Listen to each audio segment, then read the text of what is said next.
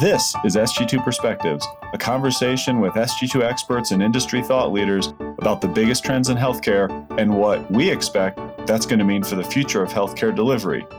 We do see organizations who have a strong culture of data and analytics, those organizations who are very comfortable leveraging data to make strategic decisions, as being able to more quickly and more adeptly integrate the health equity data into their strategic planning and also into specific initiatives. The data savvy organizations do tend to have that data forward approach, which we do see as being a specific advantage in addressing health equity, especially when we're thinking about reducing clinical disparities. Welcome to SG2 Perspectives. I'm your host, Trevor Duren. Today, we're going to talk health equity, a topic that is seeping into just about everything we do on SG2 Intel. It's now being embedded in SG2 Analytics, which we'll talk a little more about. And so I asked my two colleagues, Karyl Kopaskie and Rheanna Henson, to join me because they're having many, many conversations with members and doing a ton of work and research in this area to share how, even at a time where health systems are super internally focused and have a lot of internal operational concerns, they're still staying focused on health equity. Karyl, you're our principal thought leader in this area. Are you optimistic health systems are going to be able to use their incredible resources, their local influence, their expertise to make an impact in health equity? I am still optimistic, Trevor. I look to where some of those investments are being made. We've seen a lot of commitment to leadership in this space. We've seen organizations create those positions like Chief Health Equity Officer, VPs of Health Equity. And we do still see that commitment from many boards and CEOs that this is a priority for our community, and we want to make it a priority for how we deliver care to our community as well. There certainly are headwinds, but I would say on the whole, this aligns very tightly with our fundamental mission in healthcare. We want to ensure that we're giving all the members of our community that opportunity to reach their full health potential. We will continue to see health systems prioritize reducing health disparities and addressing social determinants of health well into the future. Rheanna, what do you think? Are you still optimistic? Yes, I think that we've definitely seen a lot more optimism among health systems and their leaders in the health equity space as they're moving forward. We definitely see an uptick in partnerships being developed, more engagement at the C-suite level, and building health equity within the strategic plan, within the health system's overall strategy. Karyl, how have you seen health systems maintain that focus right now when at the same time they're thinking short-term growth, we still have the same workforce challenges, focus on capacity, like there's really tough short-term problems. How are they staying focused on health equity? For some organizations, especially our more savvy organizations, they see health equity and that health equity lens applied to some of those very big challenges that they're facing as more of an opportunity for solves as opposed to a yes and. So when we're thinking from a workforce perspective, we're seeing organizations really take those opportunities to invest in career pathing for their communities and helping to create those career pipelines. Not only does that help to have a workforce that more closely reflects the community in which you're providing care, it also can help with those longer-term workforce challenges that we are anticipating. We also see organizations really thinking about, we'll share some interesting insights that we found on the potential for use rate variation tied to some of those social determinants of health. But as we're thinking about where are those opportunities for strategic growth, are there opportunities to more effectively partner upstream to help to avoid some of those avoidable inpatient admissions? We are seeing some of those initiatives that can help to alleviate capacity constraints or access challenges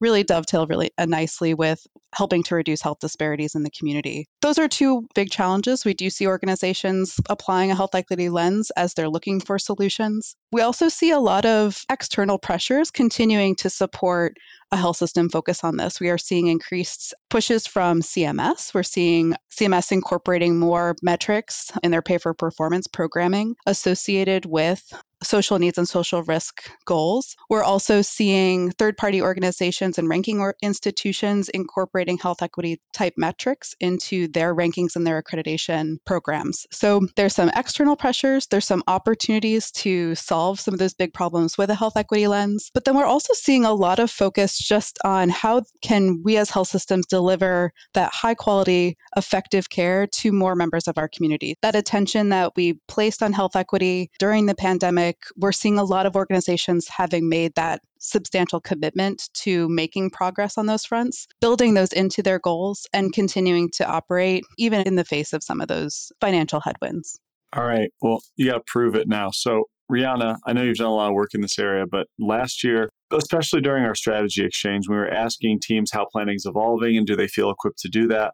One of the deficiencies was planning teams said, we're getting pushed to incorporate health equity and social determinants of health in our normal ad hoc and annual strategic planning processes, but we're not really comfortable familiar with the data. Health system planning teams made progress in incorporating that data into their work.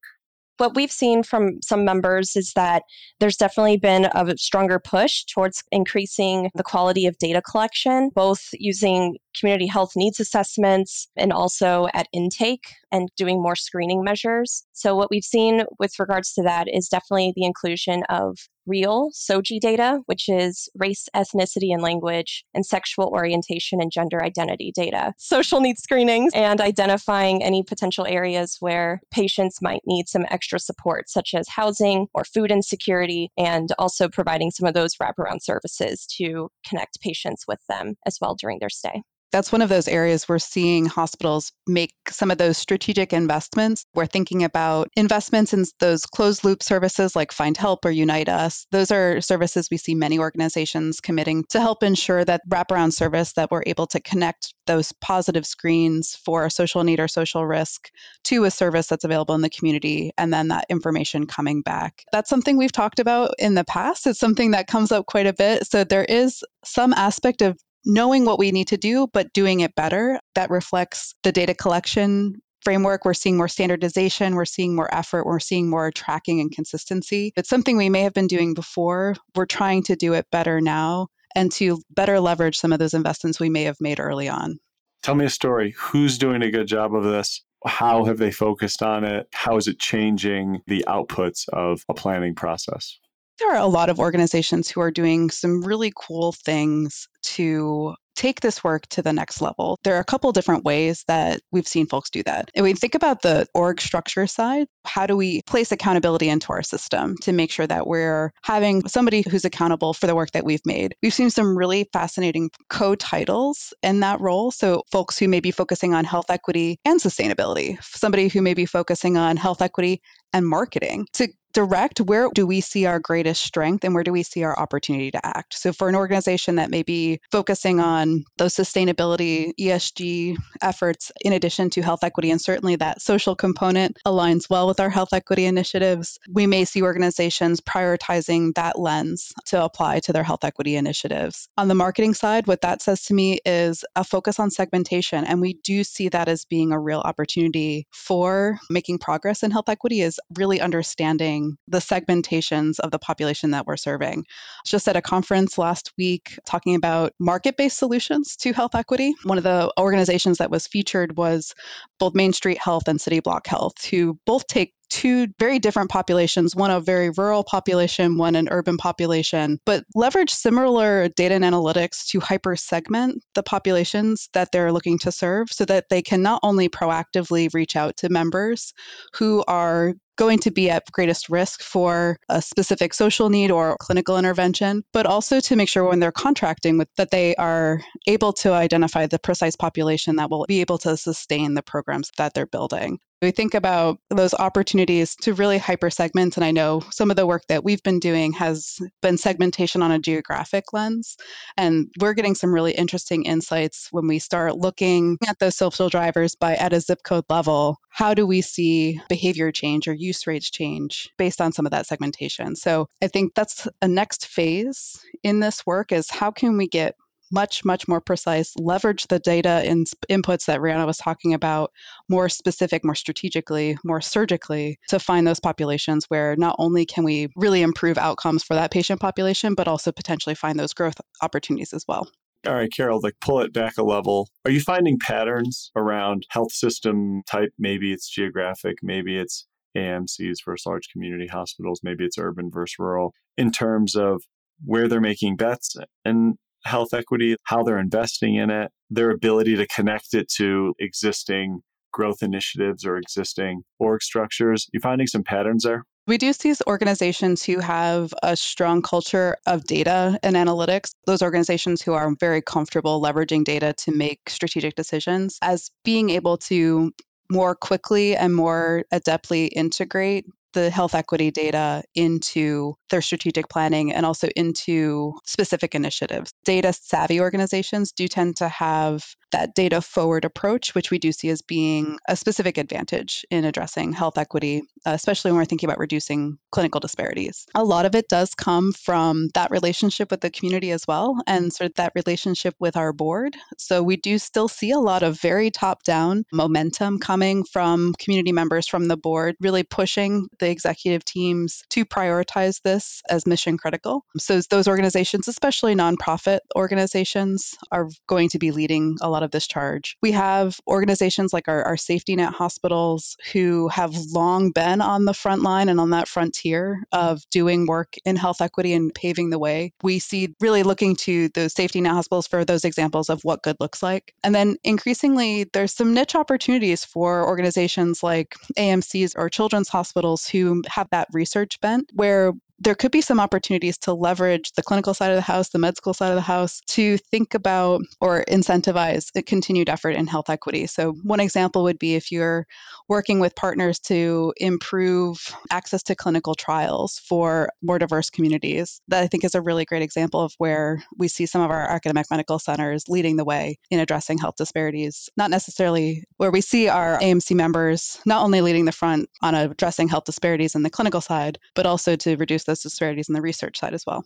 Good, positive, optimistic stories. Is there a spot where you thought it was maybe low-hanging fruit, but you really haven't seen people make an impact yet? This is actually a good segue into some of the work that we've been doing on the SG2 side for hyperlocalization. One of the big remaining challenges, and it's not going to surprise a single person listening out there today, is return on investment for these programs. Financial sustainability for these initiatives is still extremely difficult to quantify. We've seen a lot of efforts, especially when we're talking about clinical care and clinical outcomes, looking for cost reduction opportunities, reduced ED visits, reduced inpatient stays, better maintenance, making appointments, all those opportunities to help reduce cost. Unfortunately, those don't tend to build a very supportive business case long-term. We do still see most of those initiatives supported through either grants or other commitments that the health system is making to just support a better outcome for their patients. When we think about social return on investment, this is a topic we touched on last year in the Executive Summit. What we see is opportunities to demonstrate through collaboration with all the stakeholders involved in an investment decision, like Bon Secours did with their housing program. We see the detail necessary to build out an SROI calculation that all parties can agree to.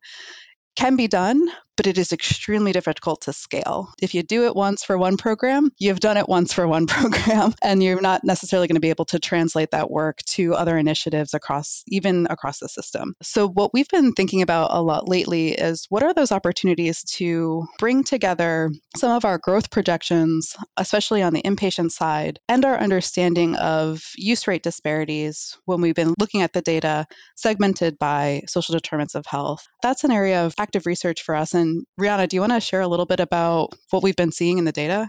Sure. Something that's been interesting is that we've been seeing increased rates of certain chronic diseases or procedures, in particular zip codes that are considered more or less vulnerable. We're using this by connecting the Vizient Vulnerability Index and using it at the zip code level and connecting that to state data and looking at how service utilization is varied, both on the inpatient and outpatient side. For example, we've seen with chronic disease such as diabetes, that in less resourced communities, that there's higher use rates. So you can use that in order to build a business case and develop a strategy to target some solutions for specific zip codes to target diabetes. On the inverse, we've also found that there are certain procedures and care families, such as eating disorders or TAVR, where those who are in more well-resourced communities have higher use rates of those. And so you can definitely be able to understand who is in the community and looking at the difference of the disease prevalence based on some of these social drivers.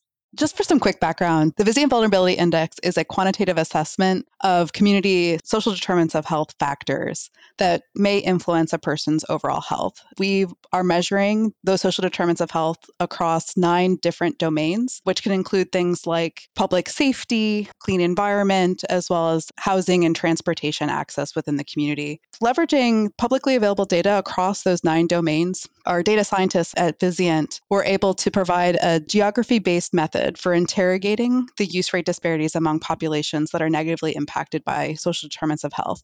And for our purposes, we can leverage that at the zip code level. The VVI itself can actually go down even more granular to the census tract level. But for our purposes, we're focusing at the zip code level and using the VVI as a kind of relative grading scale where we can compare across all of the different zip codes in the United States, what is the relative social drivers of health need in individual communities across the country.